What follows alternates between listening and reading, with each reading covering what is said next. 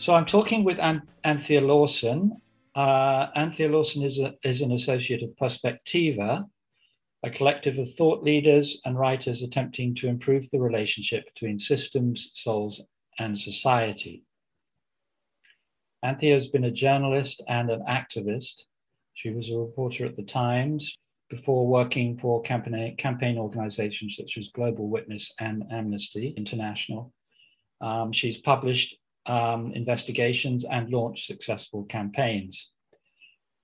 In recent years, she's been questioning why and how it is that activism often ends up replicating the problems it's trying to change. And she has also been thinking about why inner development and awareness is important is an important ingredient in the way activism is approached.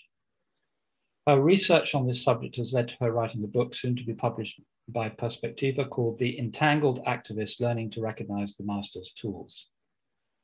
So, welcome to Third Space, Anthea. Thank you very um, much. Terrific. Ter- this is great. I'm very happy to be talking with you. Um, thank you for doing this. So, perhaps you could start uh, by telling us, um, just in your own life, how you came to be uh, concerned about um, some of the underlying issues that in how activism is approached, um, and how that sort of how that inquiry emerged and developed in, in your own life. Okay, thank you, and thanks for the opportunity to come and talk with you about this. Um, mm-hmm. So, they weren't together in my life. Those two things: inner development and the the campaigning that we try to do to change the outer world for a long time. They were running on perhaps parallel, but certainly what felt like entirely separate tracks. Um, so I, yeah, as you said, I worked the, as a newspaper journalist, um, as a news reporter, and moved from doing that into campaigning. Um, I, I, wanted to align my work a bit more with my values um, and realised there were limitations to the sort of world changing that I wanted to do through being a reporter because of how news values worked. I mean, I think you can do it through being a reporter, but I, I, wanted to try something else. I didn't want to write about people who were doing things. I found myself, whenever I interviewed them, wanting to be doing it. Um, and so I took my journalism skills, so investigating and reporting and writing and communicating and knowing how the media works, to human rights and environmental organisations to work as a campaigner. Um, and I worked for five years on campaigns to control various aspects of the arms trade. So I worked on the campaign with Amnesty and Oxfam for an arms trade treaty, um, which was achieved a few years later. Um, and I worked for a coalition of uh, gun control organisations looking to control the second-hand trade in weapons, um, which is a very big part of the problem. And then I worked for a long time uh, at an NGO called Global Witness, which looks at the um, the links between natural resource extraction and conflict and corruption and environmental devastation. Um, and I was I was doing journalism plus really, so we were doing investigations. Um, so I was I was working on the role of banks and the financial sector um, in facilitating corruption and effectively creating poverty.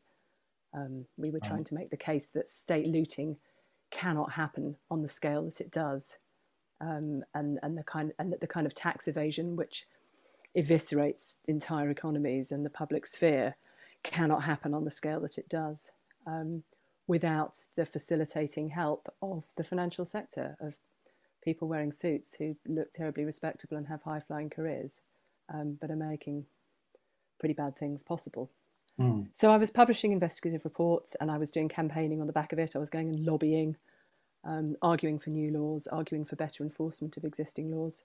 And some of it didn't work and some of it did. Mm. Um, I worked on a campaign that I sort of worked with other people to launch it, calling for transparency over the names of the, the real people behind companies when they incorporate. Because when you set up a company, if you want to do anything, mm. um, dodgy in any way, the first thing you do is set up a company because you can hide your ownership of it by saying, "Oh, it's owned by a trust," and yes, that's set up in the Cayman Islands, and or, or even you don't even have to go that far. There are ways of doing it using British companies. Um, mm. Britain is a tax haven too, and and you can hide your ownership. So we managed to get laws changed and change the norm on that. It's no, there are huge problems with implementation, but that norm has changed as a result of a lot of work by many mm-hmm. people. Um, and there's new laws in dozens of countries. So that looked sort of successful.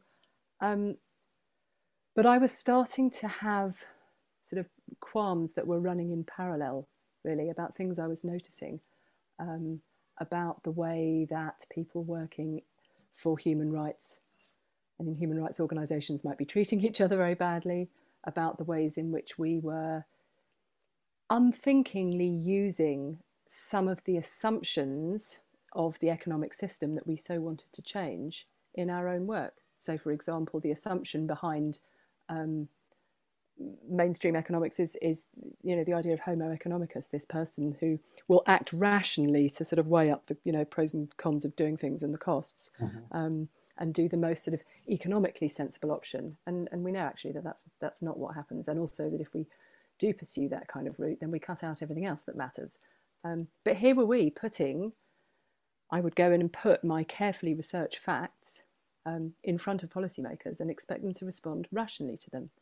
Um, and I became very interested in why we might be doing that, and I didn't really understand why we were doing that.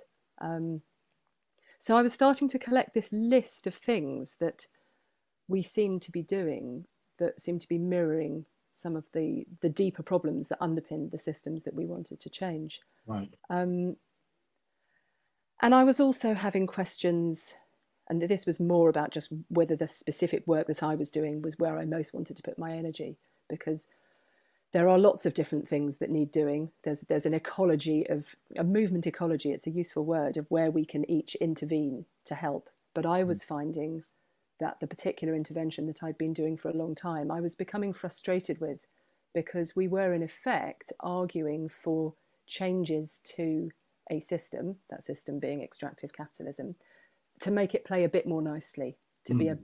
bit less devastating in its effects. But it was becoming clear to me, this was about 10 years ago, that, um, and that's, it's much more clear now to a lot more people, thanks to activism done by lots of people, that that a system based on endless extraction and endless economic growth is going to land us without a livable biosphere in this lovely planet that we call home. Um, and it no longer felt okay to be doing that. So for that reason, I wanted to step back from what I was doing, and and so I I found an opportunity to to start to look into these questions. Why is it that I feel there's something something missing? So firstly, it was a sense, as I've said, that we were uh, we were replicating aspects of the system. And there was this other sense that I felt, and I, I, I felt it most specifically when I was climbing mountains at the weekend to, uh, to sort of recover from my sort of exertions during the week at work, that I felt something was missing. It, it, I almost felt desiccated. It, it felt like a physical and emotional sensation that I was using only part of my capacity as a human to try and bring about the changes that I wanted. And, and, I was becoming very curious as to what was missing.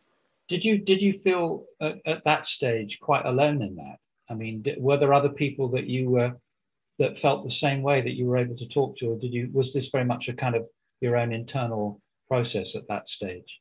I was running it internally for several years, probably while doing this work, and then I was finding people who could name it in certain ways, at least the desiccation aspect of it, the, the, mm-hmm. the not feeling I was bringing all of myself. And I was finding people to name it in spheres that were outside of the work.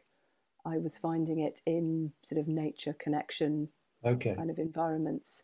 Um, and I was finding it when I was doing work with wilderness guides. Um, and, you know, I was sort of going off and sleeping on the top of mountains um, in, right. in my spare time because that's what I was feeling called to do before I even realised that you know there are people that that guide that work. Mm.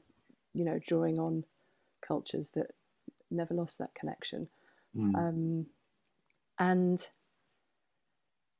and after a while, I started having conversations with some people who were doing the same campaigning work as me, and yes, there were there were people saying it, but it was it didn't feel possible to have the conversations in the organisations we were working in. Right. That that felt it, it was too far from the practicalities. Mm. So, what happened then? So, when I started looking um, at these questions, I my first thought was, well, I want to know if other people are feeling the same as me. I wanted to get more of a sense of whether this was, yeah, to, to what extent these feelings were shared, that there was something missing and that we were replicating what we were trying to change. Um, so I, I, did a bit of initial research and spoke to a few dozen activists. Um, and guess what? Yes, it was mm-hmm. shared.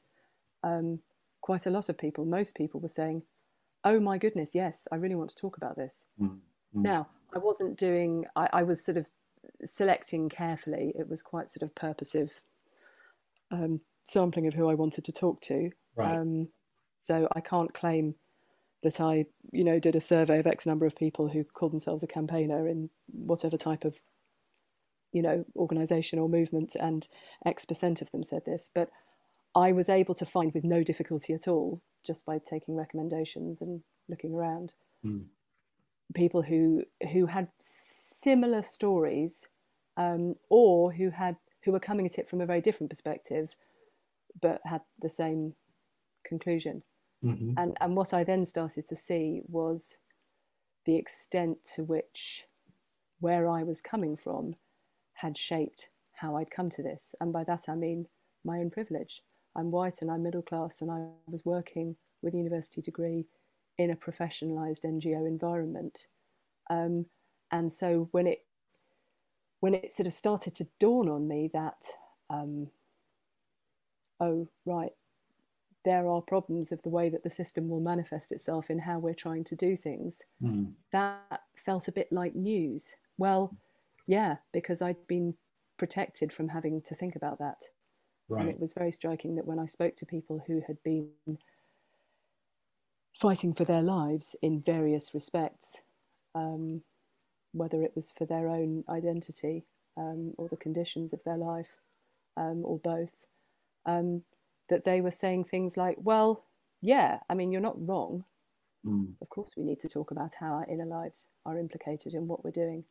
Um, of course, we need to talk about how the system is perpetuated through the way we need, through the ways we try and change it. But that's not new. Um, we know this. Yes. we can see it already. Yes. Um, so there was a there was a moment of not more than a moment. There was some humility in realizing the extent to which I'd been campaigning for a long time without having been able to see that. Mm, mm, mm. Yes, I mean, I know you. Uh, so, I know you've come up with this concept of the entangled activist, um, and I think you're just touching on some of the um, issues to do with what that might mean. Um, and I think you've also, so I, it would be great if you could speak a little bit to that. And I know that you've said that that there are, in a way, different levels to this um, entanglement that we can um, start to sort of look into, and that are very, that, that are all significant. Um, so perhaps you could just speak a little bit about that. Uh, that I think that would, that be that would be great. How did you how did you come to this understanding of the entanglement that we're all involved in, in, in or tend to be involved in as activists? And what are the what are the different, um, you know, uh, let's say, things that are harder to perceive about that entanglement, perhaps? Yeah. Okay. So, I suppose I should say first of all, I can't really claim to have come up with it. That that yeah, which is not to sort of like take issue with your choice of words, but I think there's, I, I, I feel like it's quite important to, yeah, to recognize that,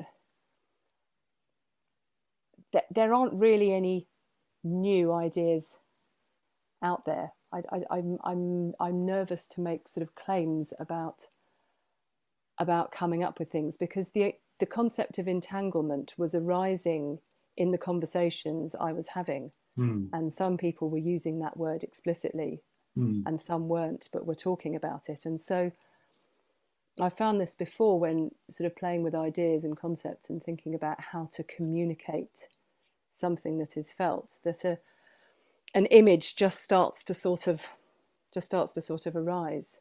Um, so I was in conversation with um, a Nigerian philosopher and thinker called Bayo Akomolafe, whose writing I really recommend. And he was talking about how we are entangled with everything else that is. That was definitely part of um, that was definitely part of the word coming into my sort of consciousness. Mm. Um, but I suppose over the over the course of a number of conversations and all of the reading I was doing, it just you know there wasn't like a moment of oh yeah that's it we're entangled, but it just started to sort of be there. I understand. Yes. I really I really sort of felt it, and so to say that we are entangled in what it is that we're trying to change. So we're entangled activists.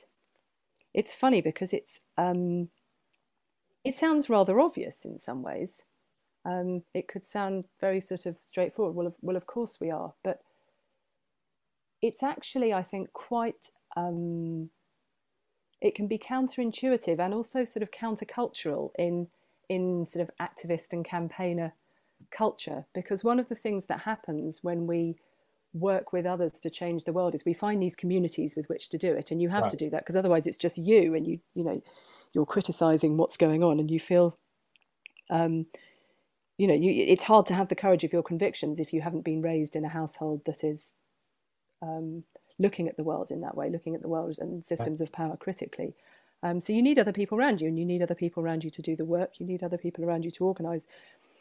And the flip side of that is you create these communities that feel different to those people over there. I'm sort of gesticulating away from me now, mm-hmm. um, where the problem is. And mm-hmm. so the, the, the, very feeling of it, of, of doing campaigning, is that we feel um, the problem is over there. The problem is those people over there. It's that power structure over there that's affecting us, or that we feel repulsed by, and we feel our sense of sort of injustice arising, and we want to try and help and do something about it.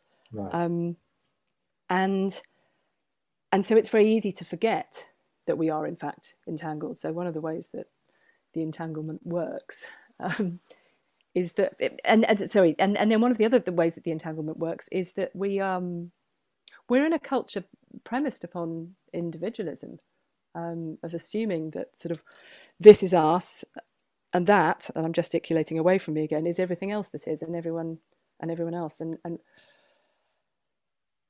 the dominant culture is not is not really structured and equipped to think about the interdependence that exists between us. Right. And for the last 40 years, we've been in a, a political and economic culture, namely neoliberalism, which has mm-hmm. reinforced that and started to make it manifest much more seriously in the way that society is structured by removing the mm-hmm. the um, the safety nets um, and and the ties of community that you know, before that held people together more. Um, and so we can very automatically have an assumption that that we're not entangled, and that's why that's why I think it matters to point it out, um, and I think it matters for a number of reasons. Um, one of which is so that um, people who, and I think many people are in different ways,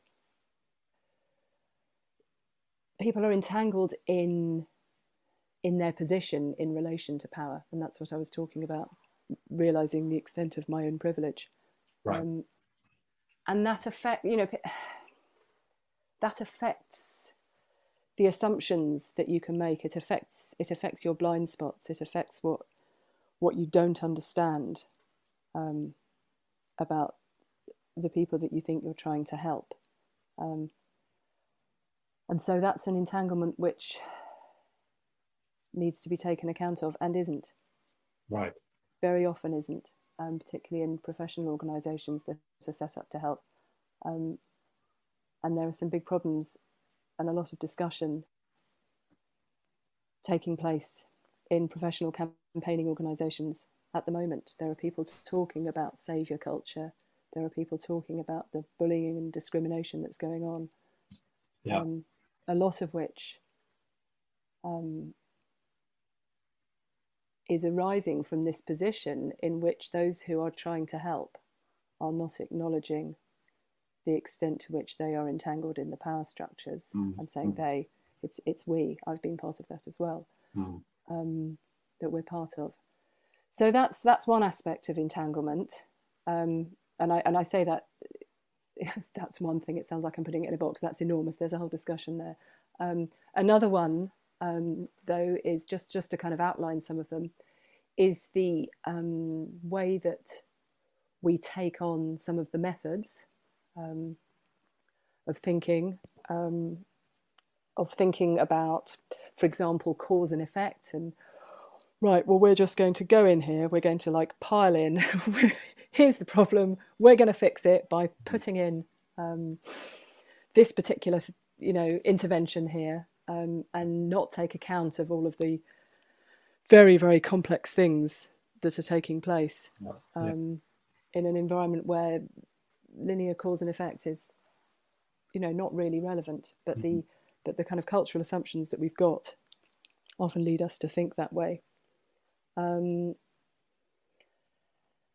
and then another one is in the um, constant, uh, the best way of talking about this? The sort of constant activity. This is the burnout question, uh, which is a real problem in campaigning. The constant activity of a of a culture which um, values doing over being, mm. um, which is what we're in, um, and which is constantly extracting from the earth, from each other, from ourselves. That's capitalism. And we take on these working methods. Um, burnout is absolutely endemic in all forms of activism. I'm, you know, I'm not even slightly new in talking about this, although I certainly experienced it. Um, and to me, that's another sort of manifestation. And so there are there are multiple ways of thinking about entanglement in, in, in none of them really um, is it new to be saying, hey, look, this is a problem. There are people talking about all of these. What I've found interesting um, about entanglement as a frame is it's a way of bringing them together um, because I think there are some things that they have in common. And I think there are some things that they have in common in, in what we can do about them, beginning with mm. acknowledging the entanglement, which can potentially allow us to then start our intervention in a different place and with a different disposition towards it mm-hmm. towards our task. With some of the kind, let's say, the way you were describing how what it means to be an activist. In other words, you're you're very driven in a certain way, very focused and driven on on uh, and you know really attempting to create really serious important really significant results in your work so I mean, what was the response to your questioning some of the sort of well, okay, how we're approaching, or I mean, our end, uh, if you like, because suddenly you're sort of pointing the direction towards the person rather than the object, the subject rather than the object, right? Um, in a way, and I wondered what kind of reaction did you get to that? Because that's in a way, you, it, it's sort of like encouraging people to sort of stop for a moment and kind of reflect backwards to to the subject so how did that go down actually? I mean, how what? Yeah, that's a good question. So the majority of people with whom I talk about this are relieved to be um, invited, I suppose. Yeah, relieved to be invited to to look at things a different way. Um, if if they're not or you know for, for some people it, it, it, I, was, about to say if they're not already doing so for some people are already doing this mm. um, and so i'm merely naming um, and describing and reporting on um, some very deep efforts that are underway in all sorts of um, corners of activist life mm some organizations call it regenerative culture, for example. You know, there are, there are lots of ways of thinking about how we um, how we engage our inner lives and, and our deep selves and, and the effect that the world has had on our inner lives and how that then connects back round to the work. Um, for for people who are doing campaigning, you know, political, social campaigning work who have not thought about it in inner life terms, I think some go, oh, yeah, right. That really helps me with something that, you know, and then there's an example of something that's bothersome in their environment, some thing that's going on. Um, and it's appreciated. And some, this isn't scientific, by the way. Um, I think when the when the book comes out, you know, I'll be getting into more conversations about it. So this is this is very much anecdotal at the moment and based on the people I've spoken with. Um, I think some when they're in the thick of the work, in the thick of the um, policy work, and particularly it's more NGO people here. I think um, they're still a bit well. I don't know what to do with this. Mm.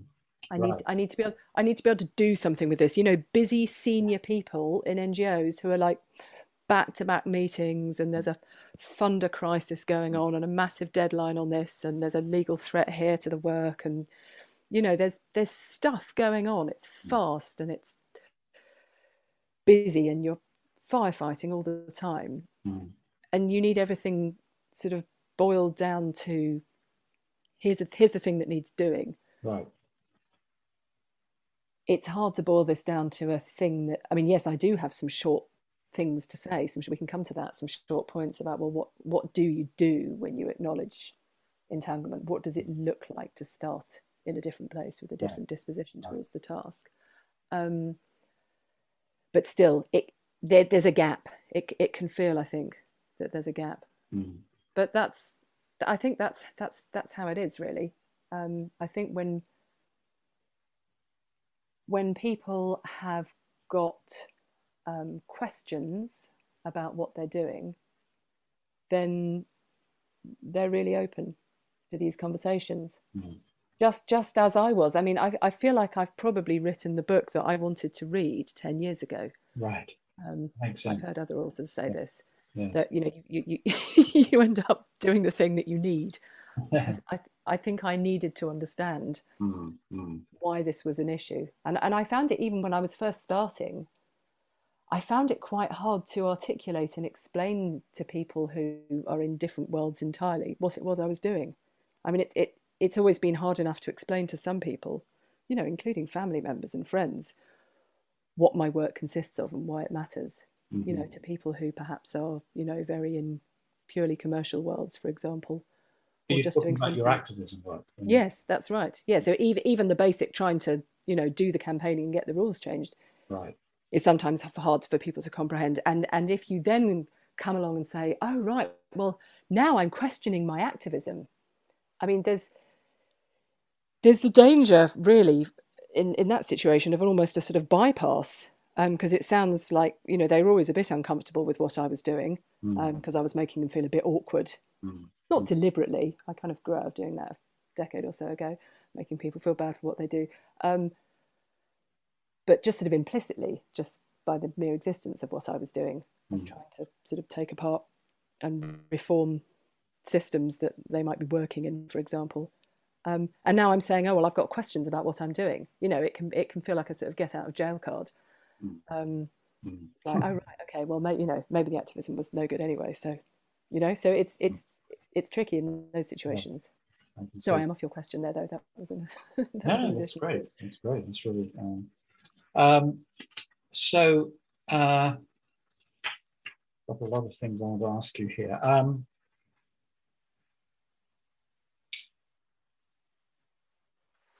so one, okay. So I just want to explore a few uh, a few aspects of this entanglement. Um, So one of the things that I think you've touched on is this way we have been educated to objectify the world. Right? I, I, think that's um, something that obviously has quite a lot of impact on the way we approach activism and also just how we approach everything, in fact. Um, there's a, so um, could you say more about the impact of these kind of like deeper, let's say, um, uh, ways we experience the world or look at things. You know, for example, this kind of objectification of everything, um, which is such a big part of the way we've been educated.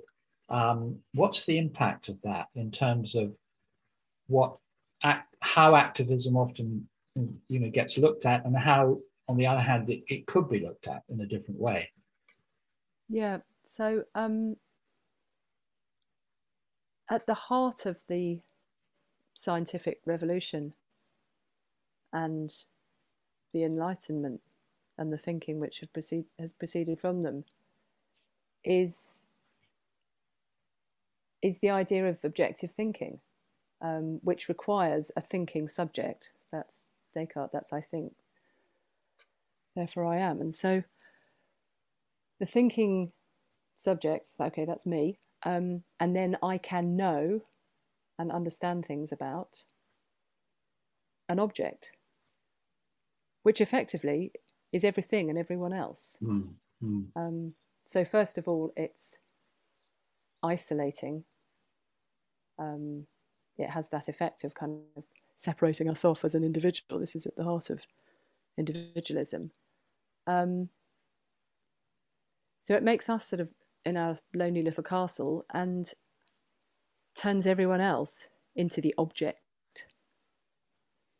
Um, now, that's not explicit, of course, um, but it underpins how we relate to other people. Um, and then on the back of that thinking was developed an economic system, extractive capitalism, which which has the same premise. Mm. Um, and this is happening at the same time as expeditions of colonial plunder and colonialism and enslavement, all of which are based on the idea that other people, other lands, other places are there to be extracted from. Um, and that's that's a sort of it's a sort of indivisible knot of thinking. Mm. Um, And I learnt this from reading decolonial thinking. I needed to see outside, see from outside the dominant system that I'm in, in order to really see that. And um, how do you see that getting I, reflected in the in the in activism, in the way activism is approached, for example? Right, and so and so I see that as the people who are trying to help, which is the people with privilege who are choosing on the basis of feeling injustice and wanting to do something about it, they're choosing to engage um, in solidarity or to try to help, and those two words can mean different things. But they, they want to help or they want to save the person who's in that object mm. position mm. In their mind. Again, this is this is implicit and not explicit. Although I mean, the way it manifests can look explicit, but I I don't think many people doing that work from that position would would say, "Oh, that's what I'm doing." But that's the effect it has um, of seeing other people as object. Even though, and this is the sort of contradiction of it, you know you think you're wanting to help because you don't like the idea of people being extracted from and exploited you know you're doing it for for good reasons right um, and so i think the the sort of savior behavior um, and i've certainly done work from this stance um, i think it's very hard to disentangle it from the subject object ways of relating that are at the heart of mm-hmm. the modern imaginary. Mm-hmm. And and then there's you know there's there's interesting ways of looking at this from from psychoanalytic thinking. Um, so I was reading Jessica Benjamin, who's a relational psychoanalyst, and her work is all about um, doer and done to dynamics right. and the inevitability um, particularly in a culture which encourages that way of thinking, of relating to other people as if they are the object and we are the subject, and the very difficult ongoing work to become truly human, to be able to relate to everyone else or to anyone else um, in the moment in a truly interdependent way as, as a meeting of two subjects. Mm. And that is that is countercultural because of the way that our perception has been shaped, mm. I think, mm. by these kind of underlying ways mm-hmm. Mm-hmm. that the dominant culture works. Mm. And so that's that's that's how deep the entanglement goes. It's yeah, so I was going to say that's a, that's actually very. Pro- I mean, it's very profound what you're talking about. Right, right. What what do you think a, a, a wiser form of activism would look like? Well, I think it's got a few um, aspects that we could name. Um, one of them is recognizing ourselves and our position um, and knowing ourselves and where we're coming from a bit better and being open to acknowledging that as we're going along to acknowledging our entanglement as we've been discussing that can change both the sort of long range approach and the next conversation that we have um, i think another is and i heard this from satish kumar um, who's been doing activism for many, many, many decades. Yes. Um, and he, he, said it's a practice, not a destination. Mm. Um, it's very easy when, in order to do your work, you need to set some goals in order for it not to be woolly and diffuse and yeah. you know hard to manage. You need to set a goal, but in setting a goal, it's very easy to mistake the goal um, for the whole thing. Hmm. Um, and that can very easily lead to burnout. Very often we don't reach those goals. The forces arrayed against us are too strong, but that doesn't mean we should drop it.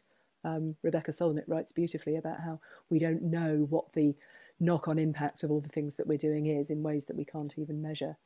Um, it's worth yes, doing I guess it, it, it, leads to burnout and also it, it, it, it, it's going to affect the result also of how we of what we're actually trying to do.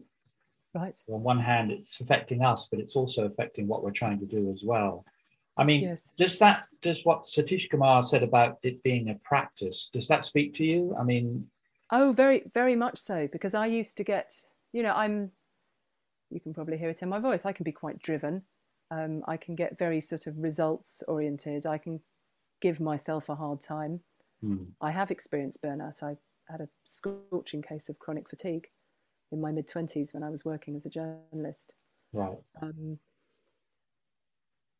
I know what it feels like to burn out. I know that feeling of having reached yeah. empty, and I've come close to it in my campaigning.